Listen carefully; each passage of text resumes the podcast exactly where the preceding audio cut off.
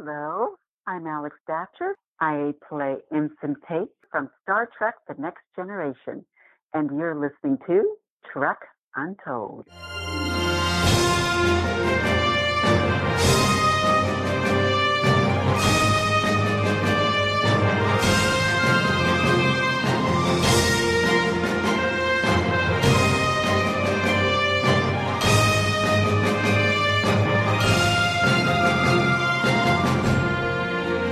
Hello and welcome to Trek Untold, the podcast that goes beyond the stars.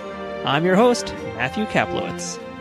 On today's episode, we're chatting with character actress Alex Datcher, who left quite an impression with her one and only appearance in the Star Trek franchise, and whose career offers a glimpse at how versatile this underrated performer is.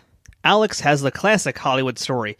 A small-town girl from Indiana invests in herself, takes a big risk, and comes to Hollywood to make a career. The biggest difference between how the story usually ends, though, is that Alex succeeded and enjoyed a variety of on-screen appearances through the nineties and mid two thousands. You may have seen Alex in a number of her roles, including Martin, Sister Sister, Diagnosis Murder, In the Heat of the Night, Hanging with Mister Cooper, The Pretender, Eighteen Wheels of Justice, The Tracy Morgan Show, and Pacific Blue, to name a handful of her more than three dozen appearances on television and film. Her big break came in nineteen ninety-two when she co-starred with Wesley Snipes in Passenger fifty-seven, and she was there for that infamous line, and we're going to talk about that later on in this show. And if you don't know what I'm talking about, you're going to know pretty quickly once we get into that part of it. As for Star Trek, Alex appeared in the Season seven opener of Star Trek: The Next Generation, Descent Part two. In that episode, most of the bridge crew is off of the ship, dealing with Lore and the Borg. This means the highest-ranking officer still on the Enterprise is Commander Beverly Crusher, who rallies a team of lower decks officers to maintain the bridge. Alex played Ensign Tait, a recent graduate of the Academy whose quick thinking saved the entire ship. And by the way, she was given a first name later on in the Starship Creator video game, Xandra, and it's unfortunate her character never returned because based on how the episode turned out, it really seemed like she would. Alex has been in a diverse range of productions, from sci-fi to comedy to drama and even martial arts schlock. And we're going to talk about all of it today on Trek Untold. Before we jump into our interview, I want to remind everyone to follow us on Facebook, Twitter, and Instagram at Trek Untold. And that's all one word, no spaces. You can also support this show by visiting patreon.com slash Trek Untold. If you want to check out some of our merch and put Trek Untold on a shirt, hoodie, mug, sticker, or something else, head on over to teespring.com slash stores slash Trek Untold to proudly display how much you like this podcast. And if you do happen to get some Trek Untold merch, go ahead and tag us on social media and let us know you got it. We'd love to see it.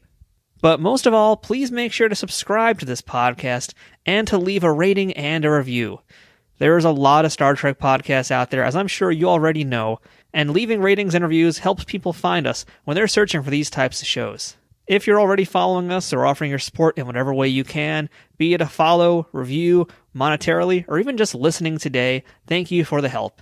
There's a family of Star Trek podcasts out there, and we appreciate you joining us here each and every week on the show. I'd also like to make a quick shout-out to our friends at Triple Fiction Productions, who make some great three D printed Star Trek-inspired products for toys and people. But you'll hear more about them a little bit later on in the show. Now, without further ado, let's beam up this week's guest. Computer, access interview file. Affirmative. Initiating program.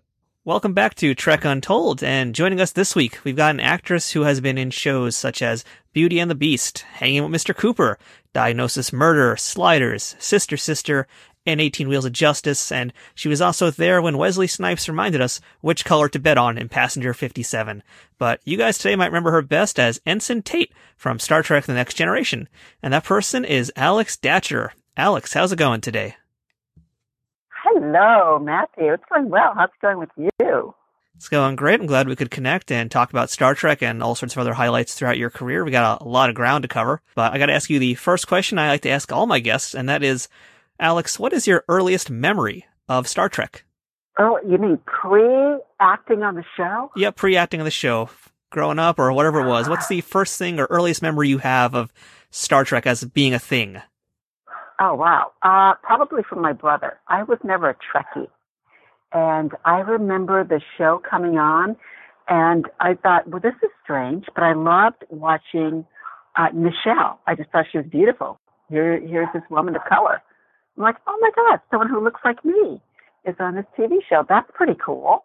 And I always wanted to be an actor since I was, uh, uh, you know, a little wee child.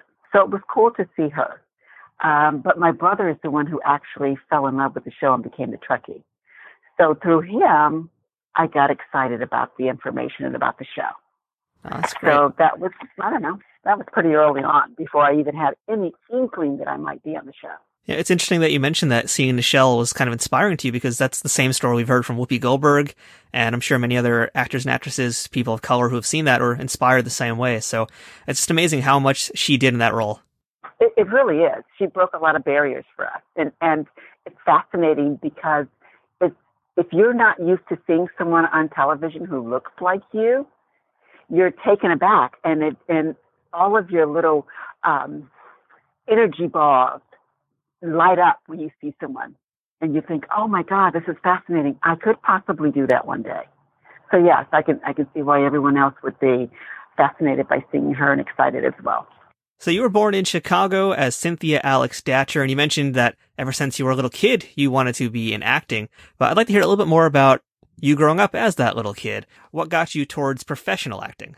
Well, my background, I just was, you know, any other child watching television and fascinated by it. And I loved watching uh, television shows. And I remember watching Diane Carroll. I thought she was beautiful. She was gorgeous. It was fascinating. She came out of this little tube, and she made it exciting. And I thought, this is something that I want to do. So I think I must have been, I don't know, twelve or thirteen when I decided this is what I want to be in, in showbiz. I want to be an entertainer. And I was already involved in dance and doing anything else creative that I could possibly do. So from there, watching more television and um, having my creativity stoked in school, it just furthered my my uh, my need or grasp of wanting to attain that uh, that goal of being an actress. And so when I went to high school, I did plays. When I went to college, I did plays. After college, um, I immediately found a studio that I could work with, um, an acting studio. Became a student at the craft, even more so. Uh, you know, that's probably the level, besides being in college, where most actors professionally grow. And from there, it was, it just, you know, took off. It was like, you know, get an agent, walk the pavement, do what you can, send out your pictures, your resume, and pretty much sell yourself and see if you can get someone to say, hey, I like you enough to represent you. Grab any of the plays that you can. I did a lot of plays, um, you know, in Los Angeles. Whatever I could do to hone my craft, I did it, and just hope that somebody would see me, and, and I would ask people to see me. And so then from there, it just took off. I got an agent who, who actually, here's what's interesting, who said, you remind me of Nichelle. And I was like, really? From Star Trek? That? Yeah, that was really sad. I was like, this must be kismet. And so then she just started promoting me. And, uh, lo and behold, I started doing little movies at the time, and got uh, Passenger fifty-seven, and just started doing a lot of guest stars and other movies from there. Now, when you attended acting school, was that in Chicago, or at this point, are you in L A? No, I was never raised in Chicago. I was raised uh, in Indiana, and then we moved out to Los Angeles, and Los Angeles is where I went to acting school. And which school was that? That was, God, it was a couple of schools. I went to, um, God, you're going to tax my brain now. That's what we do. um, yes, it was in, uh, the teacher is long gone now. Oh, God, let me think of his name. In Be- Beverly Hills Acting School. And then the, uh, there were, there were two that were really instrumental. I went to a number of them, but one was the Beverly Hills Acting School. And then there was another one in um, the Valley, and that was, oh, I cannot think of his name or the name of the school. It'll come to me later. It was, it, it'll come to me later, but it was also another great one. So what's it like then for you? You're a girl from Indiana. She comes to L A and you're going to acting classes now in Beverly Hills and, and all over the place. Uh, is that a bit of a culture shock for you? Well, California was a culture shock for me. It, it was, you know, the houses looked like adobe. I was like, oh my God, these people living in, you know, out in the desert, are they living in Alaska? What's going on here? I wasn't used to seeing um, those type of homes. You know, I came from, it was it was brick, and we had uh, siding in, in, in Indiana. And I see it in California now, but when I first came out, I didn't recognize anything. So it was unusual for me. And then it was sunny all the time. Who knew? Yeah. it was, it was, it's like, what do you mean? It's not raining. It's not, you don't have snow. This is, this is crazy. And my mother's like, yeah, there's, there's, you're not going to freeze to death during the winter. We are moving out to California. And so we got here. It was like, yeah, the whole thing was a culture shock to me, but it was beautiful. I thought it was gorgeous. You know, I, I, I wasn't used to the stucco siding, like I said, but it, it was still gorgeous. And so, yeah, it was a culture shock. So do you remember what the first professional gig for T V that you got was? Yes, I do. That was um, Young and the Restless. I had two lines, one or two lines on Young and the Restless, and I thought, oh, my God, oh, my God. My whole family had everybody watch for that one line. I think it was Mister Jabot will see you now, because it was Jabot Cosmetics. It's funny how you remember certain things and other things escape you. That I remember. That's going to be something I, I guarantee remember. You never forget. Yes, Jabot Cosmetics. Mister Jabot will see you now. Something like that. It was like really fun. And my whole family's like, oh my God, there you are on T V. I'm like, yeah, I'm not even sure that was a great line reading. but, but it was good. Yeah, that was that was my first my first professional gig.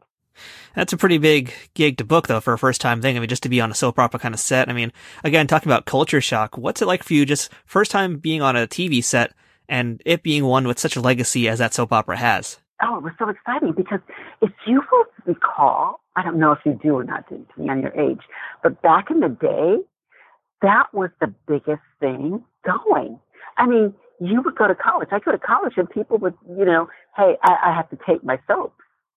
I have to stop and watch my soaps. There was nothing like it. There was nothing dramatically um, as intense as a soap opera at the time. The other drama shows were nice and they were cool and they were fun and you had Mannix and you had all those, but you didn't have something that continued and kept your um, imagination and kept you um, wanting to see what was going to happen. You didn't have that except it was soap opera. Now we have them In, in, in our drama series and our, even in our, our comedy series, and we've got modern day soap operas. But back then, that was the that was the best thing going. So it was like a big deal. I used to watch them all the time. It was Young and the Restless, All My Children, um, General Hospital. Oh, sure, that was like a major thing to get on the soap opera. Another show I want to talk about that was very early on in your career was also uh, Beauty and the Beast with Ron Perlman and Linda Hamilton. Uh, what do you remember about that show? That must have been an interesting one to work on, also. Oh, it was fun. It was really nice. I had such a great time on there. They were just sweet, kind people. Just kind people. Um, yeah, I just had a good time. I don't remember anything too that stood out too much, except it was a good feeling. You you remember when you work on shows, whether you felt good and had a great time or you didn't. And that was one of the ones that it was nice. It was just a really nice show. Everyone was really genuinely Uh, sweet and kind. And did you get to interact at all with Ron Perlman or Linda? I think Ron Perlman came over and said hello to me. I don't remember on the show if we actually acted together or not, but I know I do recall talking to him. Linda, I do not, but I do recall talking to Ron Perlman, and he just seemed really cool. Was he in full makeup at that point, or was he out of makeup? I, th- you know, here's what I kind of recall is that we were in uh, the makeup chair. And I think because he had to be in there for a while. Oh, yeah. And he was just a, a really nice person to talk to. He was just cool. Oh, that's great cool to hear. Guy. You made your film debut, I believe, about two years later in uh, Rage and Honor alongside Cynthia Rothrock. Rage and Honor. Oh, my God, Rage and Honor. Yeah, I'm, I'm going way back here. That was with Cynthia Rothrock, Richard Norton, and another fellow Trek alumni, Brian Thompson. Uh, I'm, I'm a fan of Cynthia Rothrock's movies also. So, and you know, if you're an action movie buff out there, you can't not like those movies.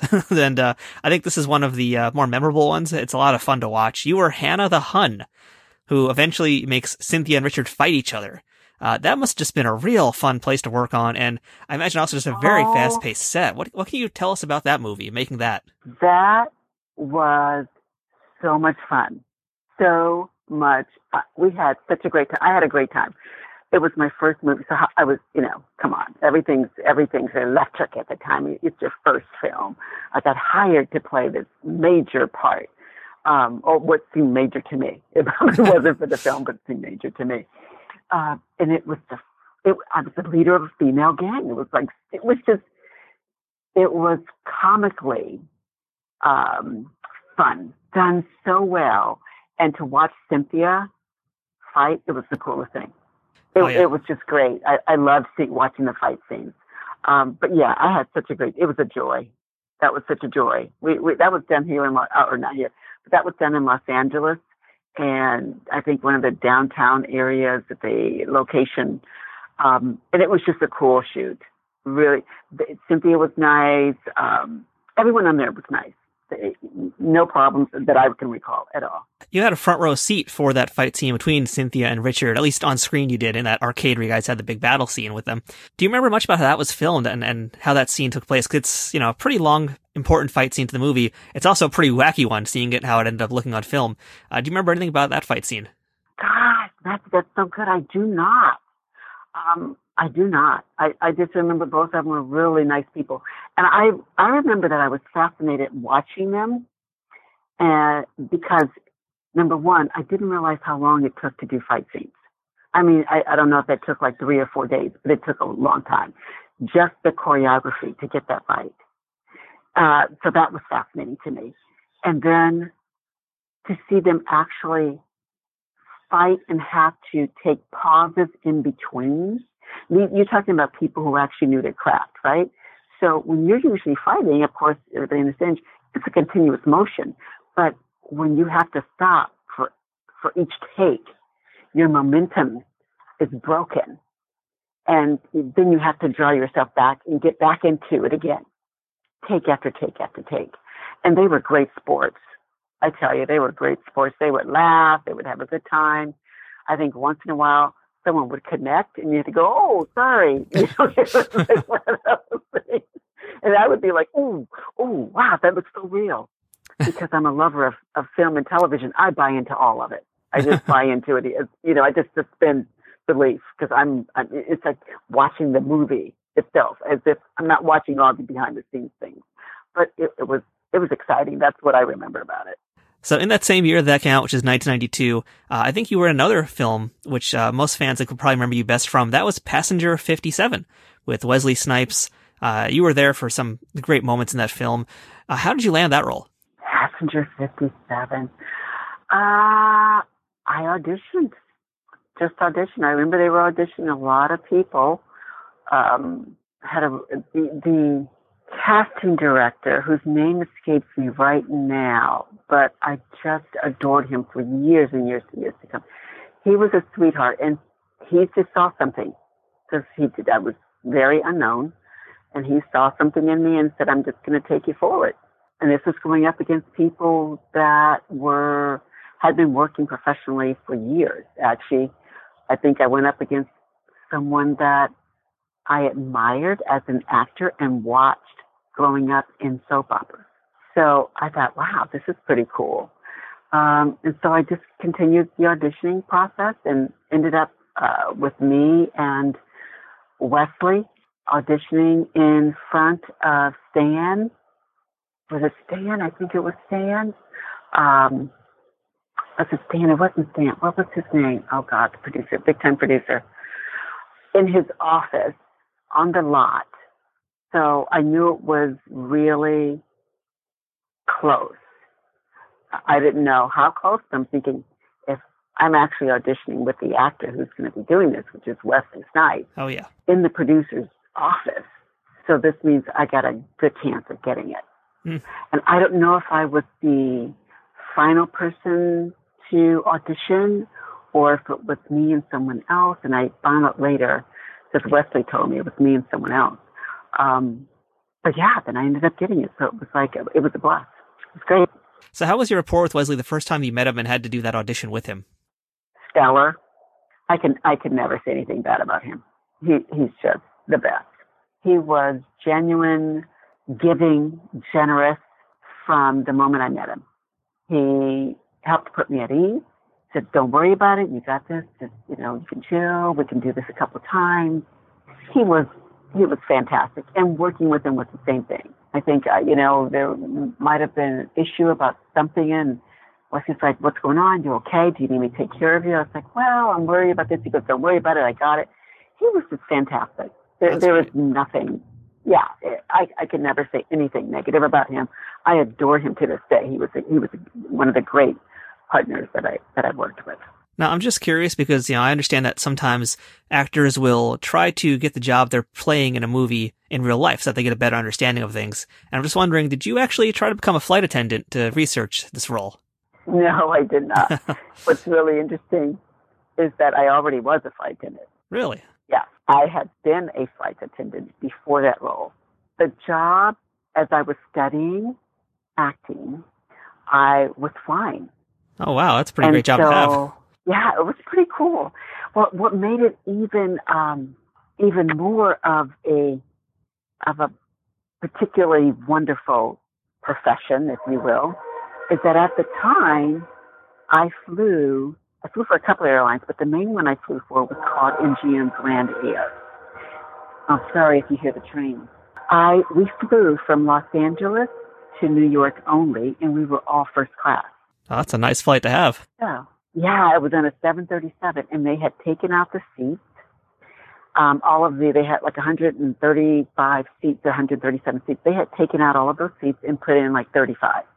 So we had four cabins in the back, two seats each that faced each other, and that became beds if you wanted to purchase the entire cabin. Huh. So I got to fly and meet with so many people in the industry, Uh, business professionals, because this is first class. You had to be able to afford the flight to take it. And back at that, in that day, you had to have money or be, you know, working quite a bit. We had our own um, place that you entered in L A X and left. So it was secluded, sort of. Uh, it, it was great. And I didn't necessarily tell people that, you know, I was, you know, an aspiring actress. I think maybe a few people I may have mentioned it to. I met Will Smith and his father. Oh, wow.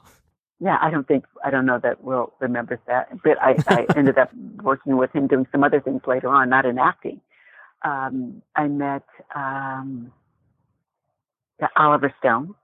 Ooh, wow. Who did end up bringing me in for an audition, and I didn't get it, and I was like, bummed. Uh, there were so many people. Diana Ross, Betty Murphy, Um, Mary Tyler Moore, Madonna, O J Simpson, quite a few people on the plane. So I would be working as a flight attendant, and, and I would get auditions, and I would come off the plane, and my coworker friend would race me to my auditions. I would change in the car, and he would read with me as much as he could before I had to go in for an audition. It was really, it was, it was. It was fantastic. Yeah, that's the legit Hollywood. That's the legit Hollywood hustle right there. Yeah, that was a good, that was a hustle. You had to do, you had to do. And so when I got Passenger fifty-seven, we were sitting down for the first reading. They didn't know, and that's the no, no. You don't tell them that you. This is what I did. So this is why I get to, you know, I should be great for the role. No, that's not what your acting is based on, right? That's not what you studied for.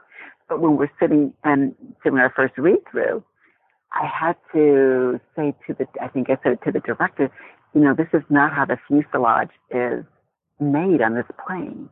And he was like, how do you know? I said, because this is what I used to do. I did this.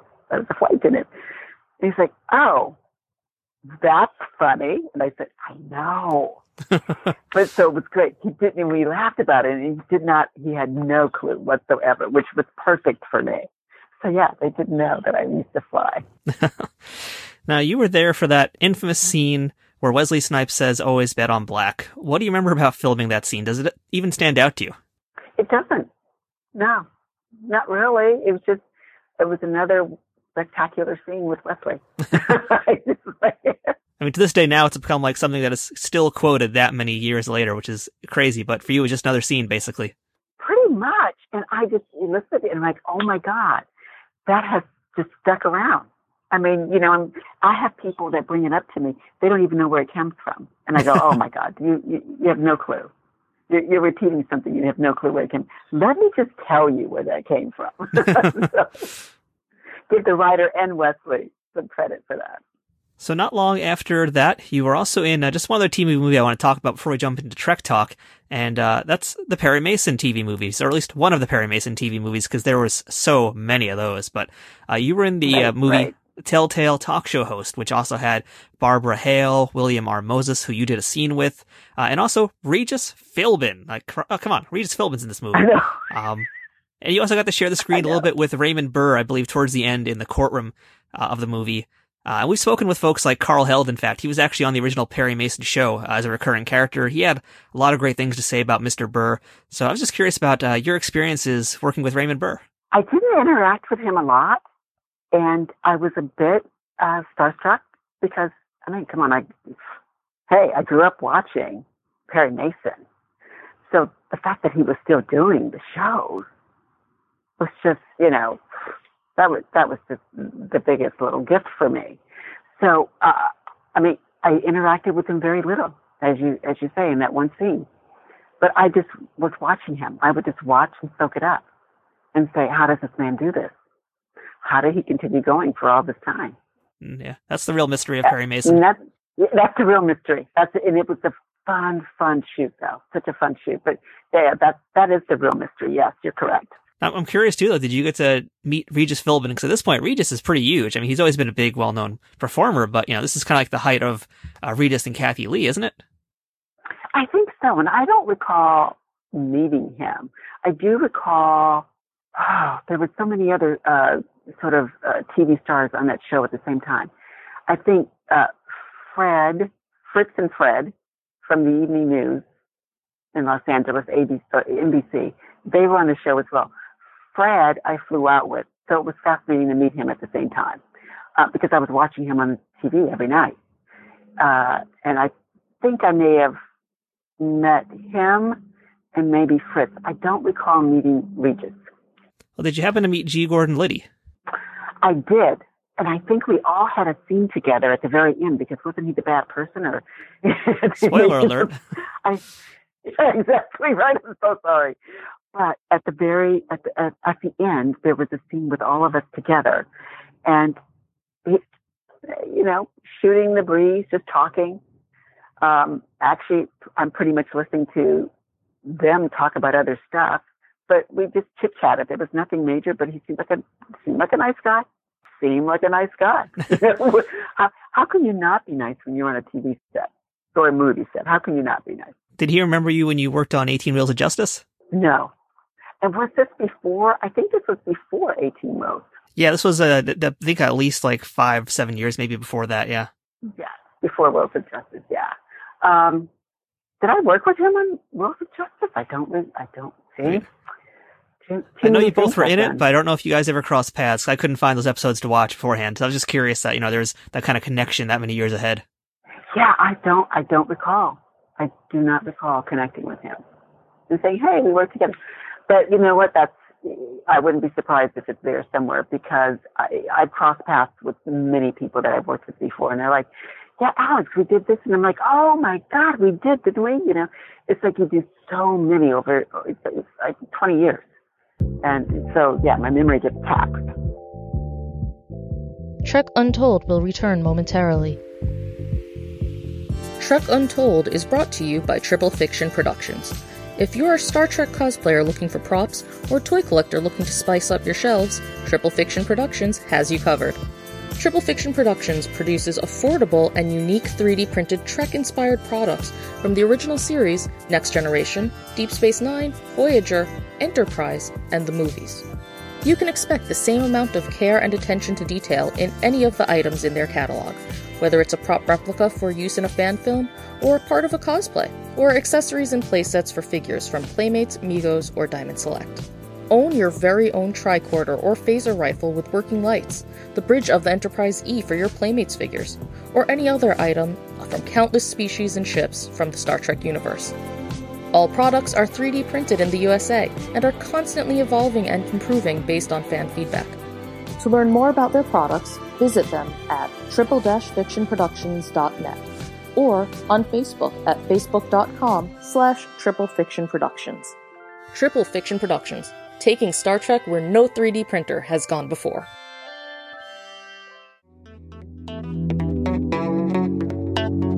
What's going on, everybody? It's your girl's favorite artist, Josie's Boy. And I'm Alexis A. McCoy. And we are the hosts of Call Me When It's Over. We are more than just a podcast. We are a culture cast. Yes, and you can check us out every single Saturday with a brand new episode. We're available on iTunes, iHeartRadio, Spotify, and Google Play. And you can catch us on our homepage at rags works network dot com.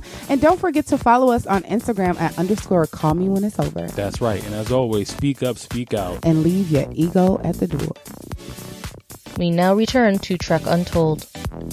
All right, so Alex, let's go ahead and jump into nineteen ninety-three, and that is your appearance in Star Trek: The Next Generation as Ensign Tait in Part two of Descent, which was the Season seven premiere.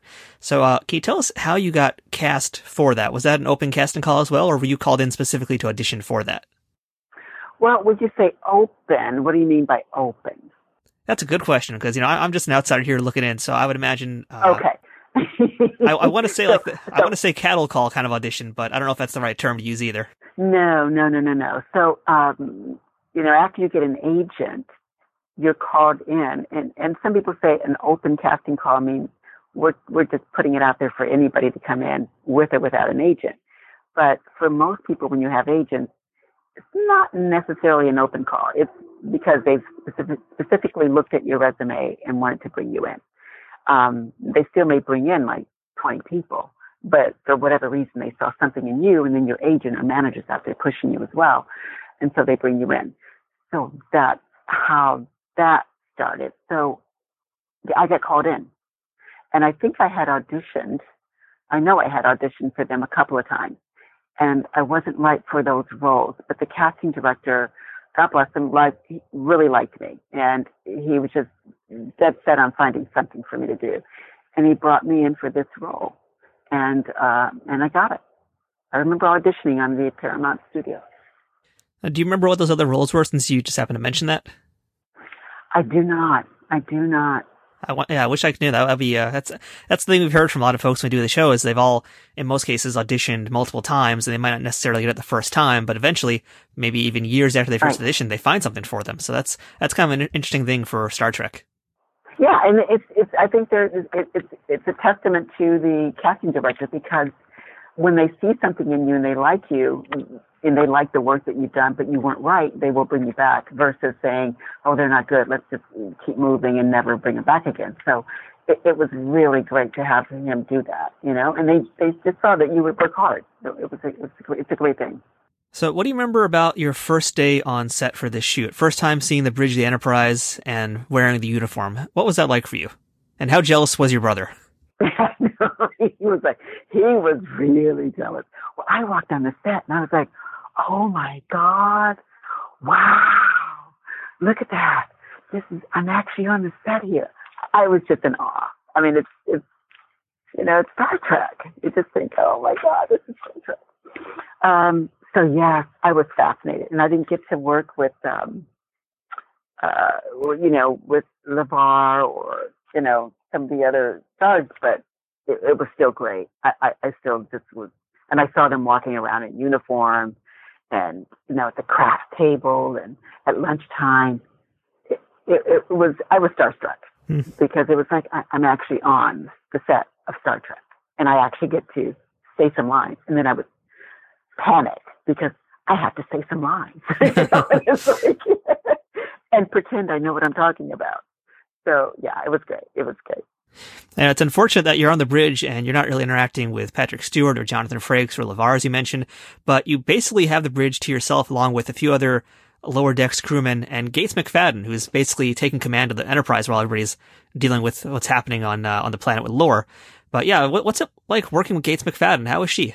Yes, and my brother actually had to, just to give you a little bit of background drop on that, my brother actually had to walk me through some of my lines and said, this is what you're doing and this is what she means when she's saying she needs you to do this. And then he would give me an analogy. It's like, just think of it like this. You're in a game and you're doing, I'm like, oh my God, this is like crazy. Um, so it was really pretty fascinating. And he helped me understand exactly what she was trying to accomplish. I mean, I interacted with her, but she, we didn't really talk very much. It's not, it's not, it's not like we, you know, we did our scenes together, but there was no, once we would, we would break or pause or do a, a, a retake. She seemed like a very kind person, but I think, you know, she was into her role and getting her lines and things like that, just as I was. Um, and it could have been more so about me just trying to make sure I got my lines right. But she seemed like a very, very kind person. So how did you like wearing the uniform? You know, we've spoken to a lot of folks who were on Next Generation, and uh, we've heard mixed opinions on how comfortable they were. Some folks would say they'd ride up. Others were okay with it. Uh, how did the costume feel for you? I liked it. It's a good fit. I, I thought it felt good. I, I thought it was a good fit. I thought it felt good. I liked the way they did my hair, my makeup. Oh, yeah, your hair was amazing I, in that episode. I, I felt like it was pretty cute, right? Yeah. I thought I, I thought I could do this. If they would just bring me back again, I could do this. So no, I didn't have any problems with it. So you also got to do some space acting as well, which is when the ship gets hit by things and you have to jitter around as if you've just been blasted for real. Uh, I'm just curious what kind of instruction they give you for doing that type of thing. And I remember that was trying, I have to tell you. I was like, what? Am I doing this right? I got to shake myself. it, it, it was, oh, God, if I can recall, it was like, you're going to get hit. I don't know if someone would clap their hands or make a noise or whatever they would do. And you would have to, you know, like do a jolt, like you're, you're shaking. And then it's shaking as I'm trying to type at the same time. And I'm like, okay, does this look real? What am what? I don't know if this is right. It was just different. It was just different. You know, I just tried to keep up with everybody else. And as long as the director wasn't coming over and saying, you're not doing it right, then I felt that was okay. Yeah, this episode was directed by Alexander Singer, who I think he got some really great looking shots on the bridge in particular. Uh, do you recall anything about working with him besides the space acting? I do not. I do not. And that's probably a good thing, which means, you know, when directors let you do your thing and they speak to you very little, it's usually a, a good sign. It means you're you're doing a good job. When they have to give you lots of direction, that's when you go, okay, I'm maybe not quite getting what they wanted. But that's, I think, what directors want. They want you to come in and just do whatever you did in the audition, which is become that character, take it over so I don't have to give you too much. Besides stage direction. So what I kind of liked about this episode in particular with your story was that how basically the majority of the crew is off ship and Beverly Crusher is in command and brought in a lot of the lower decks folks like yourself, like Lieutenant Barnaby, who was played by James Horan. He was the lieutenant who sat next to you and kind of, you know, you guys had a little bit of a spat during the episode. Uh, and also Tracy Lecoco was there, another former guest of the show. Uh, so, you know, getting to work with all those folks, I mean, was there a kind of camaraderie on set for all you guys together? Not really. I recall that the set was, it wasn't, I wouldn't say tense, but it wasn't, it wasn't, you know, relaxed. It wasn't Hannah the Hun. It wasn't, it wasn't, it wasn't, you know, that type of character in that setting where people could just laugh and be jovial. I mean, you had some serious stuff happening, and I think people were expected to hit their mark, do their thing, because it was a well-oiled machine. Mm, yeah. um, and so they, you know, it was a timer. You had to do your thing. It wasn't one of those, you know, everybody chill, relax, we're going to have. That's my recollection of it. But it, it wasn't like it was intense either. It was just more, let's get the work done. So did you watch the episode when it first aired? I did. And what did you think of it? You know, it's hard for me to watch myself. So I, I, I, I'm so critical. I watched and I went, oh, I could have said this better. I don't know what I was doing. This is what I do when I watch myself. This, I should have done that a different way. It's okay. And then my friends or other people tell me, hey, I get calls. I watched you in this. It was so good. This was great. You did a good. And I never see it like that. I like what everybody else does. I'm just not really particularly excited about what I do. I have to go away from it for a while. Well, I think most importantly is, what does your brother think? And again, how much more jealous was he once he actually saw you in uniform? I know. He loved it. Oh my God, he was so excited. He was very jealous. But he, he always found it fascinating. He's like, I don't know how you do that. I don't know how you get up there and say that line, those lines in front of people. He's never understood that since I've been acting up. That's always been his thing. But he was so proud. He was just extremely proud because he loved it. He just loved it. He's like, you were fantastic, sis. It was the best. I was like, because you saved the day. I go, I did save the day, didn't I? You did. Yeah. So, yeah, it was great. So, shout out to Alex's brother. Hopefully he's listening. Yeah. Tell him to listen. He'll listen to it. So, did you ever audition for any other parts on Star Trek after this appearance? Or was there any discussion to bring Ensign Tait back? No, unfortunately. That would have been great. Not that I know of, anyway. If they did have some discussions, it wasn't, it didn't, you know, roll down to me. Um, but I knew that they were always creating more shows and characters and who knows, you know. There was always a possibility. You never know. But I didn't hear anything, no. So after Star Trek, you, of course, had many, many other appearances in other shows, including Diagnosis Murder, Sliders, The Pretender, The Steve Harvey Show, Good Behavior, Hanging with Mister Cooper, a personal favorite of mine, in fact, uh, Sister Sister, and many, many more. But I wanted to ask about your appearance on Martin in particular, where you played a pool shark, and you pull off some pretty slick shots there. So I'm curious if you were that good at pool in real life, or if that was something they taught you for the episode, or if they just pulled in a stunt person to take those shots for you. Ah, I would love to say I am a pool shark and I am that good in person, that good. But alas, no. No, not at all. That actually was, uh, they pulled in a pool shark for sure, a professional to to do those shots. I, yeah, not me at all. I wish, I wish, I, I wish I was. That was, but that was so, I had such a delightful time. Yeah, and you got to work with a lot of great comedians throughout your career, like, you know, Martin Lawrence, uh, you were with Sinbad, you got to be on In Living Color, you got to work with Steve Harvey and uh, Mark Curry. Right. So, yeah, I mean, you've been in so many great sitcoms. I mean, what was the most fun you had ever on a set? God, the most fun. I did have a good time on um, the Telltale Talk Show, but probably Diagnosis Murder because I was working with a friend of mine. And so we got to hang out and we had a lot of fun. That was, um, yeah, that was a really good, that was a good fun show. Good set, good set. It's, it's nice. It's interesting when you have a good set, good set of people that you work with. Did you get to hang out much with Dick Van Dyke? No, I did not. But oh, he's, a, you know, I'm a big fan of his. Yeah, yeah, yeah. But, I, but I'm a big fan of his. Um, so, uh, I, I like just I, watching him. I was like, yeah, you know, oh my God, Mary Tyler Moore, the Dick Van Dyke Show. So, you know, it was like, so just to see him, it was really cool. He was nice. He was a very kind man, just just as I pictured he would be. So according to IMDb, who we know from the past that uh, their site is not always the most accurate, but according to IMDb, the last credited role you've been in was The Jokesters from twenty fifteen, and uh, they show nothing else beyond that. So. Uh, are you taking a break from acting? Are you retired from acting? Or is IMDb just way behind? No, I actually took a break from acting and um, looking forward to getting back into it. I don't know how much acting I'm going to do, but definitely getting into the creative end of it, um, in, um, such as like writing and uh, producing. But uh, I will probably do a little bit more acting. I don't know that that that's where my focus is right now, but I look forward to get, getting back into it. No, no, that's that's correct. I just I've taken a break. So during this break, what have you been doing for yourself, and uh, what would you like to be doing once we get through this coronavirus craziness?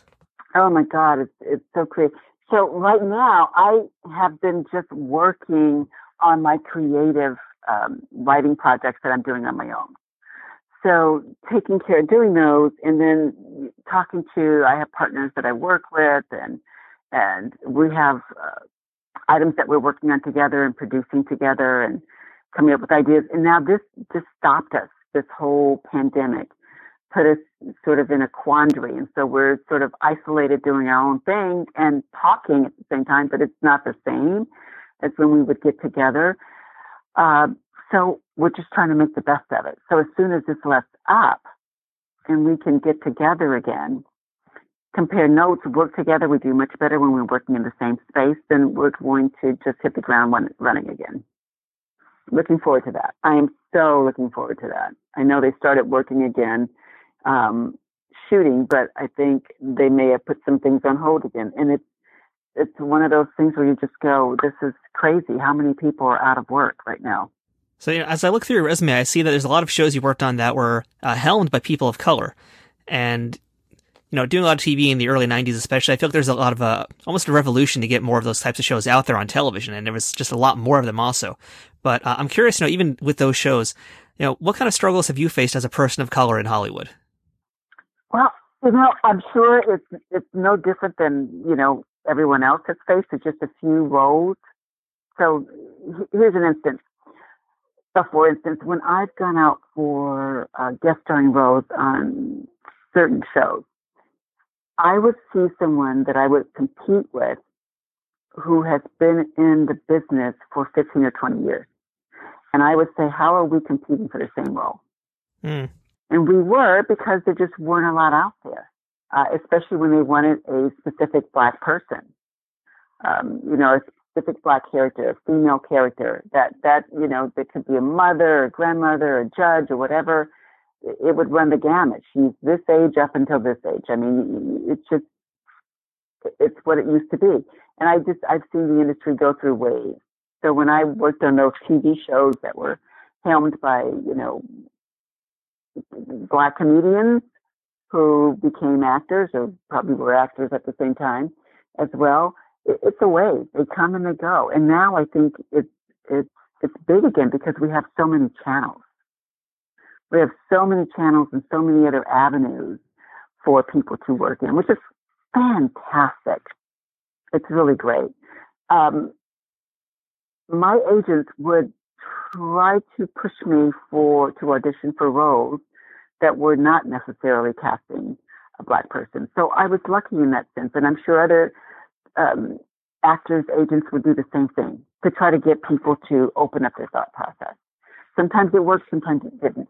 Star Trek is a big um, uh, proponent of that, because they would bring in, you know, bring you in for a character. You didn't know what the character looked like. Yep. It, it didn't have to be any specific, you know, race, which was wonderful. So they were probably at the forefront of that, uh, breaking those barriers. And then it was just, you would go as much as you could. My, my agents would push me. I'd go, try to change people's minds. And, it, you know, and I would get seen, which was great. Sometimes I get the role, most times not.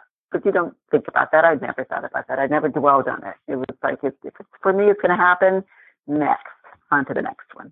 Yeah, outside of the show, I've spoken to a lot of actors, uh, people of color as well, who have talked about doing roles that are oftentimes stereotypical. They're kind of put into this one type of role, like... Uh, I did a, a documentary short, in fact, about stunt professionals here in New York City, and one of the folks he spoke to, he, he talked about how m- so many of the times the character he auditions for is thug number one, thug number four, that kind of stuff. Uh, and you know, I don't know how right. It is for women in particular, but women, people of color. But I mean, do you ever, or have you ever had to audition for some roles that just felt like they were completely wrong, just stereotypical, but that's what was sadly there for you? Oh, sure. The prostitute. Mm. It was like, Uh, I really don't want to do this. Um, this is not the role I want. It's not necessarily that, you know, playing a prostitute is bad. It's just that when you would watch movies and T V shows, and the majority of them were Black, you're just like, I don't want to continually foster that stereotype. We can mix it up a little bit. That would be great, you know, because let's face it, you've got ladies of the night of all colors. The rainbow. They are all colors. It's, it's, it's the oldest profession um, known to man. So, you know, for Black people, we're very cognizant. I was very cognizant of that fact. I didn't want to do it. I've auditioned a couple of times for it. And that's what I did on, I, you know, I was a detective, but I played a prostitute. I went undercover in, in, the, uh, in uh, the Telltale. But, yeah, I didn't, I, I think I auditioned maybe a couple times for a prostitute. It was not what I really wanted to do, but I was also trying to stay open as an actor. I say, I'm an actress. I can do whatever. I can be, you know, but in the back of your mind, you're like, I just really would rather not push that. I didn't have to, I didn't have too many things that I felt like insecure about, because I felt like as an actress, you should know an actor, you should be able to play, you know, any role. But you're also cognizant of the fact that you want to, you want to further, you know, positive image of, of your race, especially in a country where you didn't see a lot of them, a lot of positive in the images. So you wanted to just, it was in the back of my mind, as I think it is probably in a lot of, of Black Americans' minds, or it was back then for sure. So, Alex, what was the toughest day you ever had on a film or television set? Let me say, let, let me let me also say, one of the best shooting uh, sets that I ever had was Passenger fifty-seven, because we shot that in Florida. I made friends with Elizabeth. We used to hang out. Uh, Elizabeth Hurley. Uh, I was Elizabeth Hurley. Friends with Wesley. We hung out. Friends with Bruce Payne. We hung out. It was. It was it was really a great set. And, you know, we're shooting in Florida. It's beautiful. Um, Elizabeth and I went horseback riding. We, we just did, it was just really wonderful. So that, that was probably one of the best, if not the best set I've ever worked on. Um, I worked on a television show that it wasn't horrible, but let's just say when I walked in, the act, there was such tension on the set. You could just cut it with a knife, that old adage. You really could. And the lead actors were, they weren't unkind. They just weren't friendly. And I felt so um, uh, awkward. I was like, mm. okay, I don't, um, I just say to myself, it's, uh, I'm not sure what to do here. All right, I just, uh, just, you know, it, it, it's like a week's worth of work. So it's sort of like, it's, and when you're in an intimate setting with someone, you're, you're used to having that, you have an instant camaraderie almost on sets with people, because, hey, we're doing something pretty fantastic that most people don't get to do. We get paid to have fun doing it. So most people are sort of aware of that. So when you walk into um, a place that where the energy was tight, you feel it, you notice it, and you just sort of are taken aback. And I was taken aback. And I don't want to say what it was, because I don't want to point out the people, but just say I think they had a. It wasn't about me. I think it was behind. It's never about you. It's usually about other machinations that are going on behind the, the scenes. So, what is the best piece of advice, either life, acting, or both, that you ever received from someone that you could share with us today? That I ever received from someone. It was probably know where your line is, so that you, if you cross it, you know you're crossing it. And if you're pushed up against it, you can make a decision. And that's that moral line of being in the business. Because people sometimes may ask you to do things, or you may get offered things that you may or may not want to do. And you have to know your own moral compass. Is this the direction I want to go in? Is this the line I want to cross? Is this not the line? Is this a good one for me? That was probably one of the best things I've ever received, because I've always, I've remembered it. You know, people tell you things you don't remember. You're like, oh, yeah, yeah, yeah, yeah. I know what you said. Yeah, yeah, don't do this, do that. Okay, I got it. And then there's certain ones people tell you, you go, hmm, all right, that's a, okay, that's good. So that, that stuck with me. It's just know your moral com- compass and know your line. It's a line where you cross, it's a line where you won't cross, and be able to stick to it and defend it. And it's really basically about your foundation, foundation as a person, your moral compass. Who are you? Yeah, that's, that's a great piece of advice. Mm-hmm. So last question for you today, Alex. What is the best thing about being a part of the Star Trek universe? That I'm part of the Star Trek universe. Are you kidding me? I'm part of that family.